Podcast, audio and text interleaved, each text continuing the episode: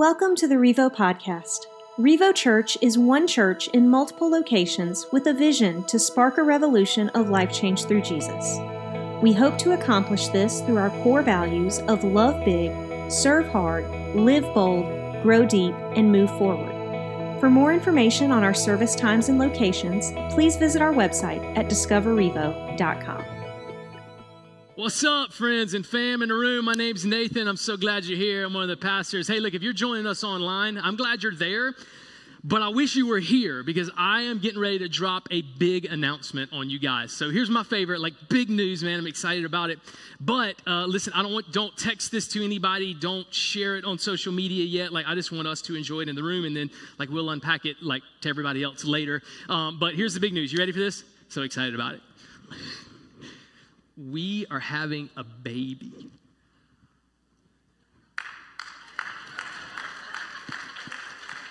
So fired up about it. In Exodus 2, a baby is going to be born, and we're going to read the story of the baby born.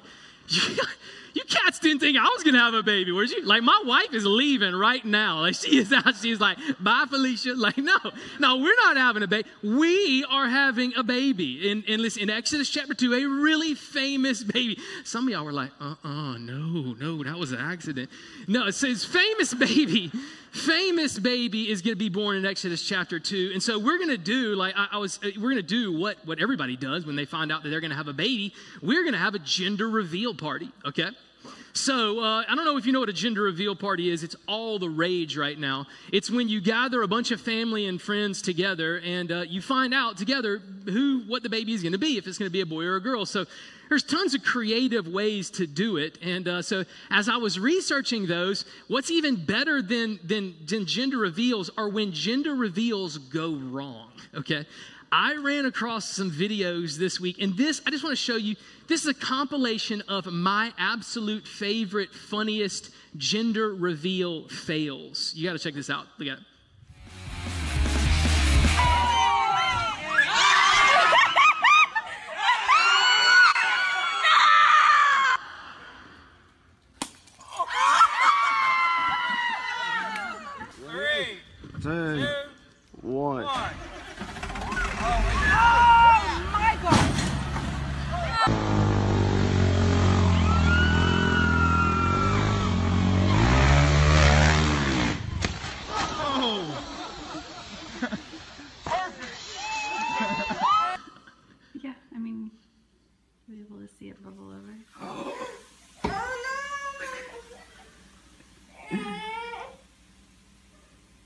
What does that mean, Kenzie? It's a sister. It is a sister. Are you upset? Oh, buddy.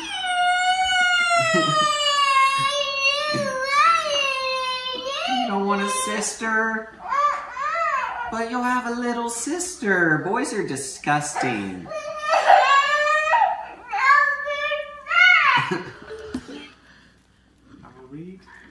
Open it up. What color is it? Blue. What does that mean? It's a boy. It's a boy. I wanted to be a girl. I wanted to be a girl. Oh, but having a baby brother's going to be so much fun. Look what it says. What? It says, Daisy, I can't wait to meet you. Love from your little brother.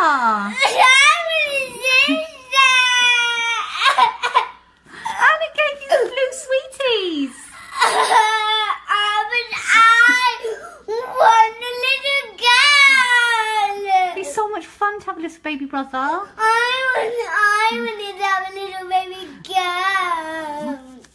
girl. Bought you some blue sweeties. Can I have them now?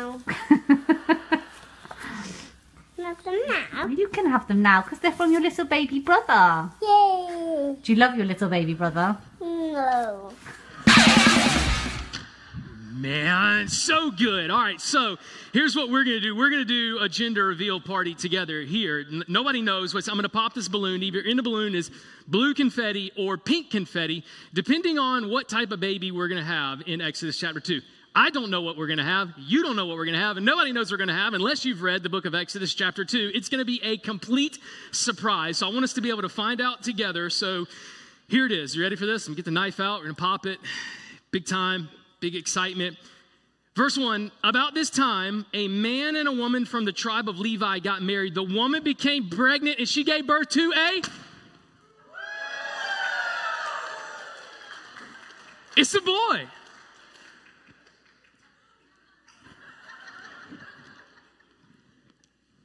My Bible doesn't say this. I don't know if yours says this, but I'm pretty sure the baby's mom immediately said, but I wanted it to be a little girl. Because it's a boy is terrible news. Remember what we learned last week? There's an edict out in the land that all of the new Hebrew boys, babies would be immediately killed by the Pharaoh. And so for this woman to give birth in chapter 2 of Exodus and find out, oh, it's a boy, that would have been devastating news. She's faced with a really difficult situation right now because if anybody finds out, like, right, when you have a baby, you want everybody to celebrate, you want everybody to be excited, but she can't do that because if something finds out, then the baby is going to be killed. And so that's terrible news for him. The Pharaoh wanted all of the Hebrew, the Israelite baby boys killed because they were a threat. Because you know what happens to little baby boys, right? Little baby boys grow up to be fierce fighting warrior men. And he was afraid that one day there would be so many Hebrews, so many Israelites in Egypt that they would overthrow the government. So the solution was any baby boy that was born has to be immediately killed. But this mom had a plan. You see, this mom in Exodus chapter 2 is not like every other mom. This is the MacGyver of moms in the book of Exodus here because she comes up with this incredible plan. This mother makes a basket out of the reeds that are on the side of the Nile River. And then she takes some tar or some pitch and she puts it on the inside and outside of the basket so that the basket will float and it'll be waterproof. And here's what she does. She takes her brand new baby boy and puts that baby in the basket, places the basket in the Nile River. Crazy, right? I mean, I can't even get my kids out of my driveway without like triple checking that they have their car seats in, right? And this woman put her kid in a river. But like I said, this woman has a plan because she didn't just place it in any part of the river. She put it in a very specific place in the Nile River, the place where the princess of Egypt, the Pharaoh's daughter, was known to take a bath. Because this mother knew the same thing that I know, the same thing that you know, and it's this. No one can resist that sweet, soft, cuddly, newborn baby look and smell, right? You ever look at a baby and like all of a sudden you get baby fever? You're like, you know, I could give it another run, right? And then your wife comes in and is like, remember all the sleepless nights? Remember all the diapers? Remember all the money? And you're like, you know what? You're right. I think I just want to hold this baby and then give it back to its owner in a few minutes. And so, like, she knew that once that princess laid her eyes on this sweet baby and got that new baby smell, like, she would be smitten by it. And that's exactly what happened. She puts the baby in the water, floats it down the Nile. The princess sees it. She immediately says, I got to have this. Like, I got to keep this baby. This baby is soft and sweet and cuddly and smells good and looks good, and it's awesome. But then it hits her. This is a Hebrew baby, and this is a Hebrew baby boy. Which means she can't take this kid home.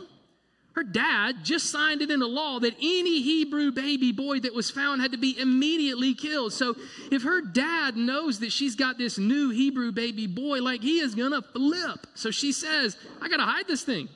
I got to come up with some plan. I got to do something to make sure that this baby is taken care of because I can't take care of it at home. I want to, but I can't. Like, I can't feed it. I can't take care of it.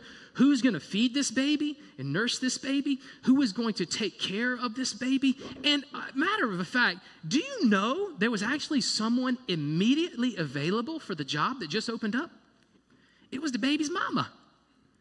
Scripture says that the princess found that there was a lady that would make herself available to help raise a baby if a princess had just happened to find a baby floating down the middle of the Nile River. And that's exactly what happened in Exodus chapter 2 and verse 9. Here's what the princess told her. He said, take this baby and nurse him for me, the princess told the baby's mother. I will pay you for your help. So the woman took her baby home and nursed him.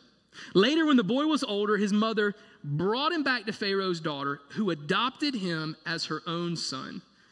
The princess named him Moses, for she explained, I lifted him out of the water. Now listen, you don't have to be a mom to know that's a sweet deal, right?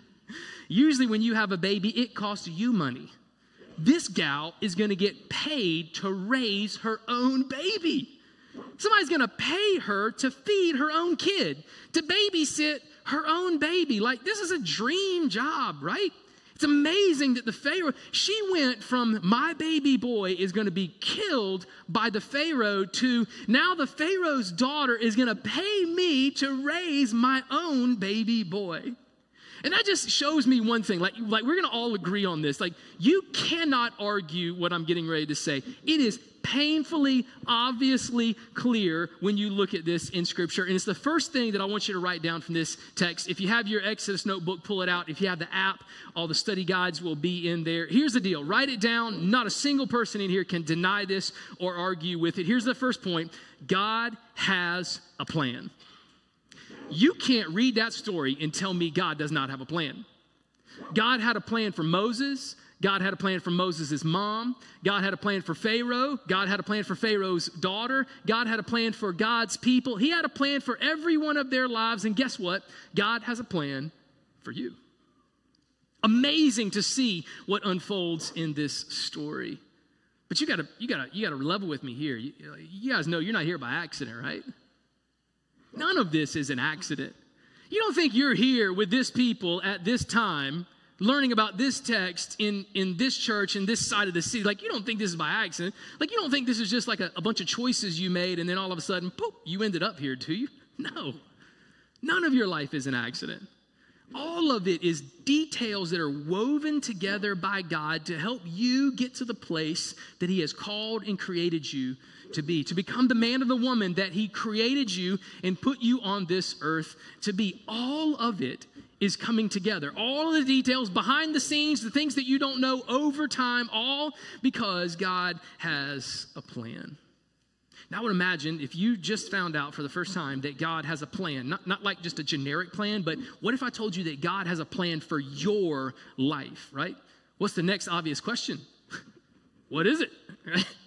Like, if God's got a plan, like, tell me. I meet with people all the time that'll sit down with me and say, Nathan, like, I just wish I knew what God wanted me to do.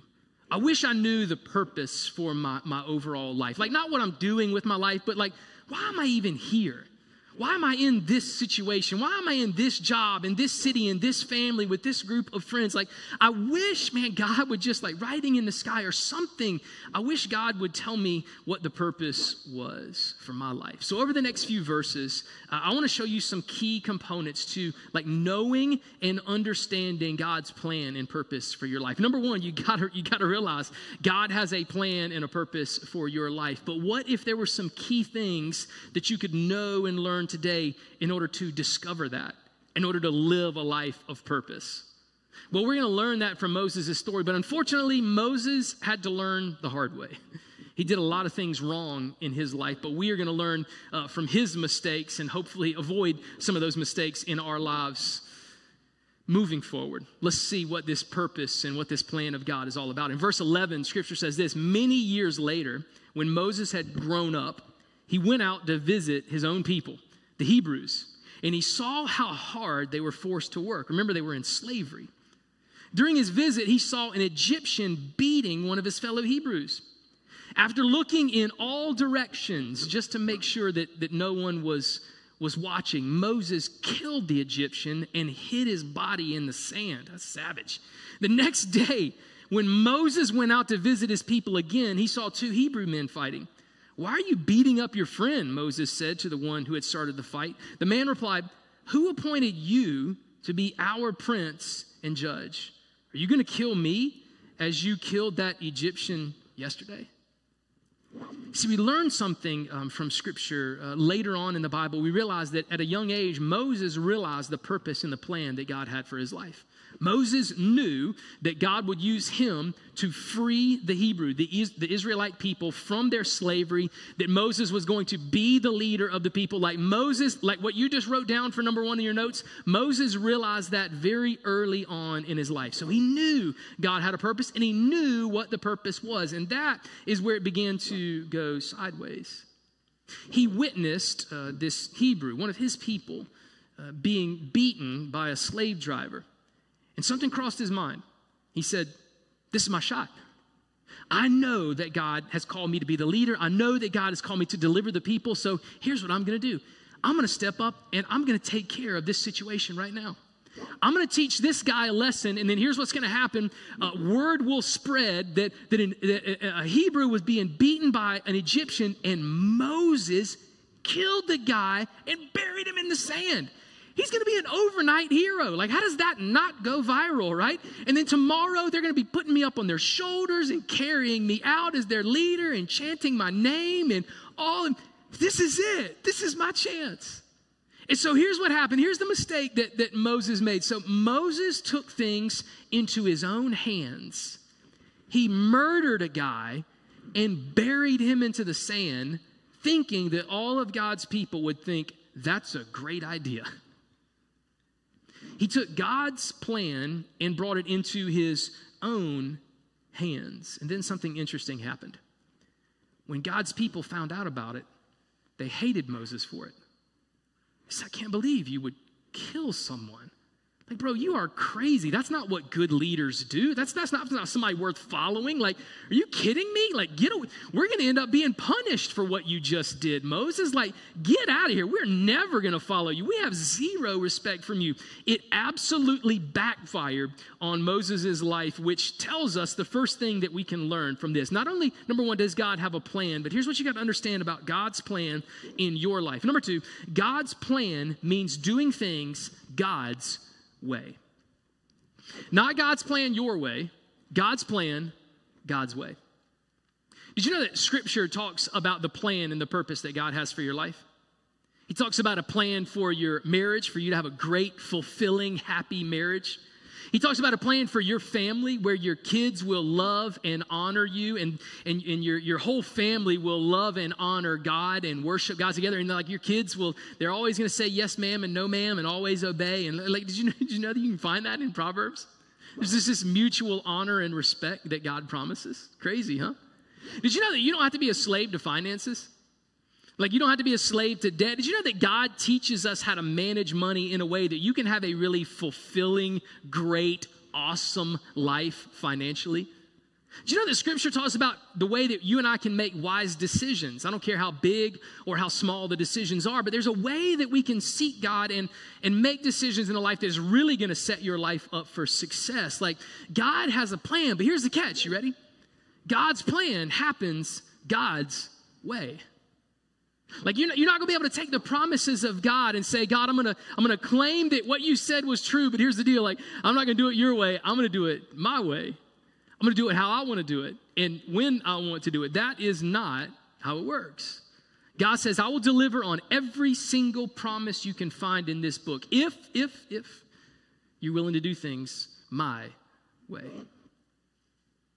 So all throughout Scripture, we have this promise. Jesus even repeated this in the book of John. He said, seek first the kingdom of God, then all of these things will be added unto you. The New Testament was written in Greek, and so I decided to look up the Greek word for all. Do you know what it means? All.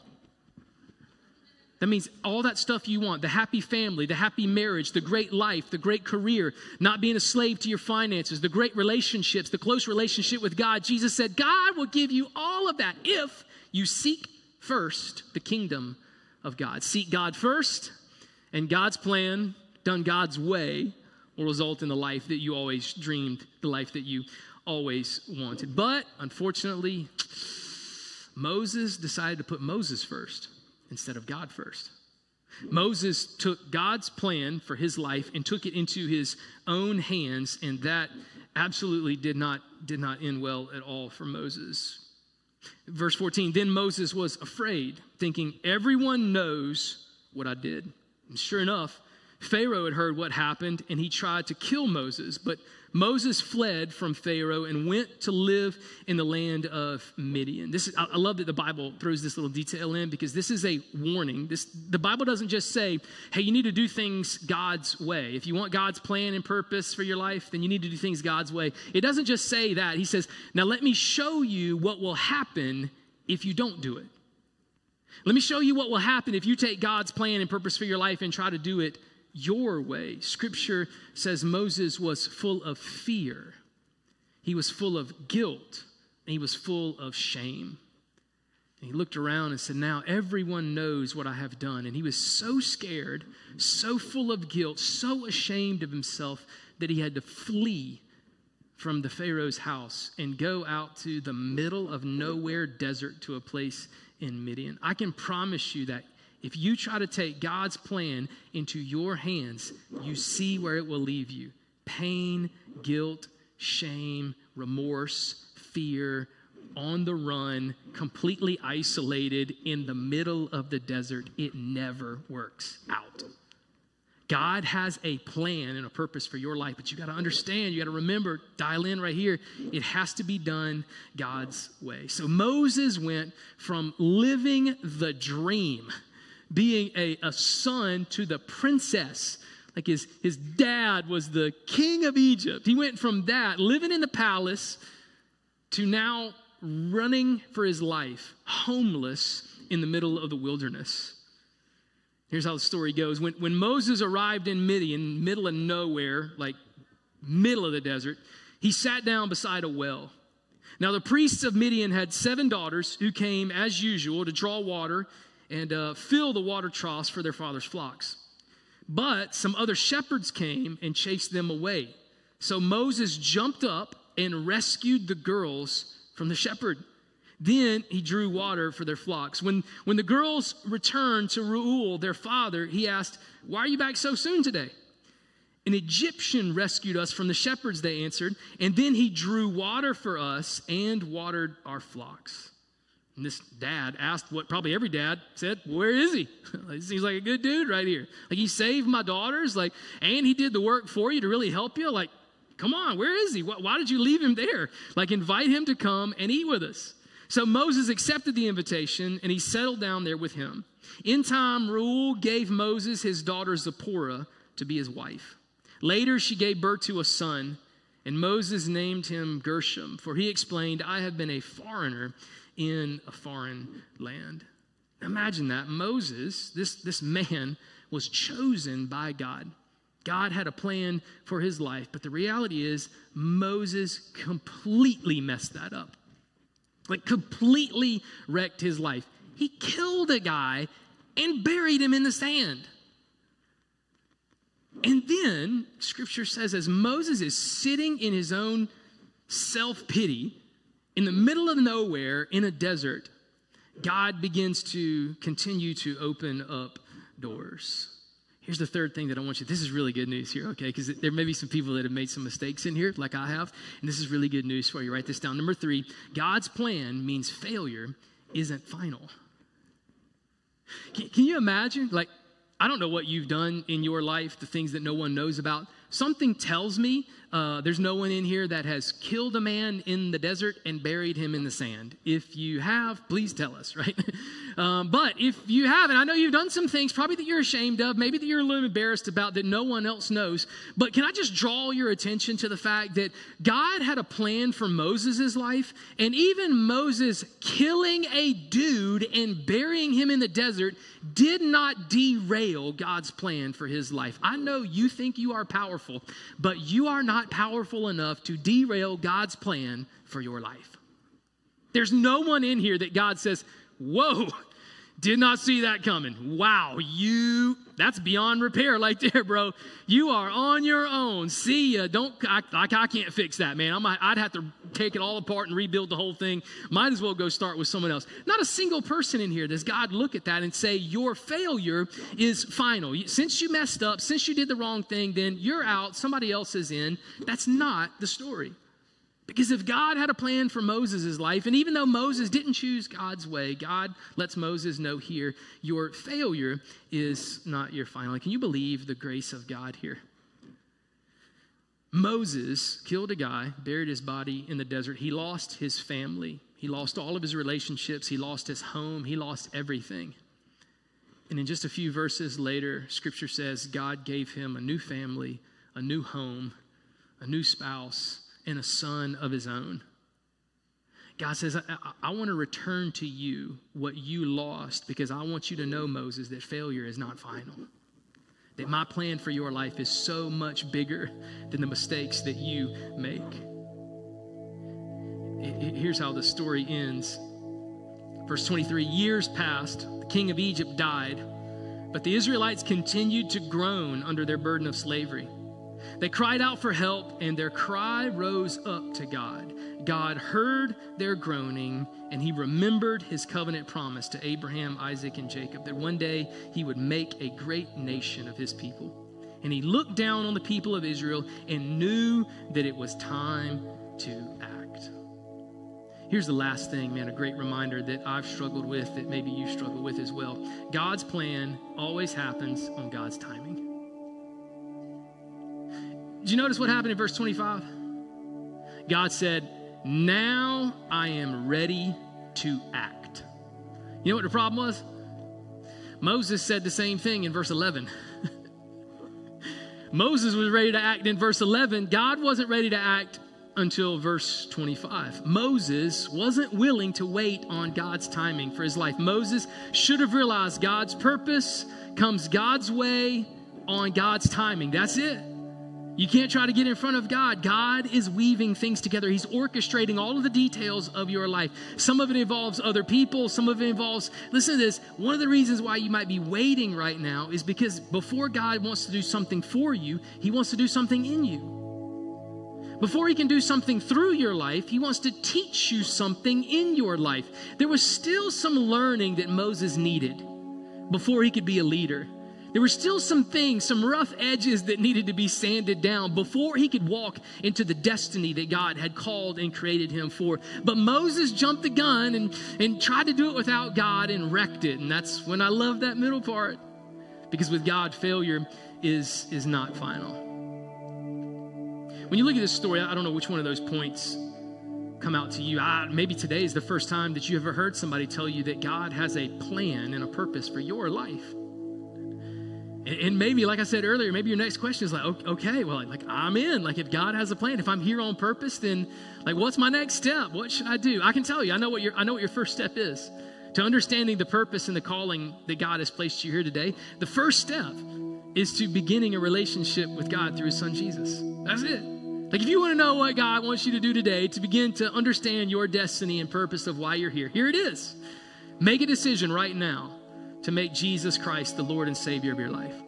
That's it. That's where it all starts. And watch how your life and your heart begin to change. Watch how God begins to weave the details of the story together in your life. Maybe you knew that already. Maybe you've made a decision for Christ. Maybe, though, the last few years, this last season, if you'd be honest, you took God's plan into your own hands. And you wanted to do it your way. And you said, God, I want what you promised me, but I'm going to do it my way and on my timing. And maybe you're frustrated because it didn't work out the way you thought it would.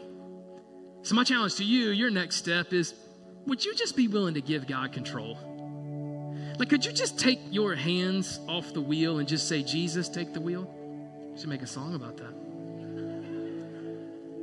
Could you just say, like, God, obviously, I'm getting ready to wreck this thing. I've wrecked it 1,000 times. And so, like, God, could you just take me to where you want my life to go? Because you know its purpose. You have a plan. I'm tired of fighting you for control, so I'll just give you control. Maybe that's you. Maybe, though, you're like Moses in the middle of that chapter, and you're sitting by a well in the middle of the desert, and the reality just struck you. You have royally messed up your life. You've made poor decisions, and you're facing the negative consequences of those things. You've missed what God has for you, and maybe during this story, it crossed your mind that God can't use me.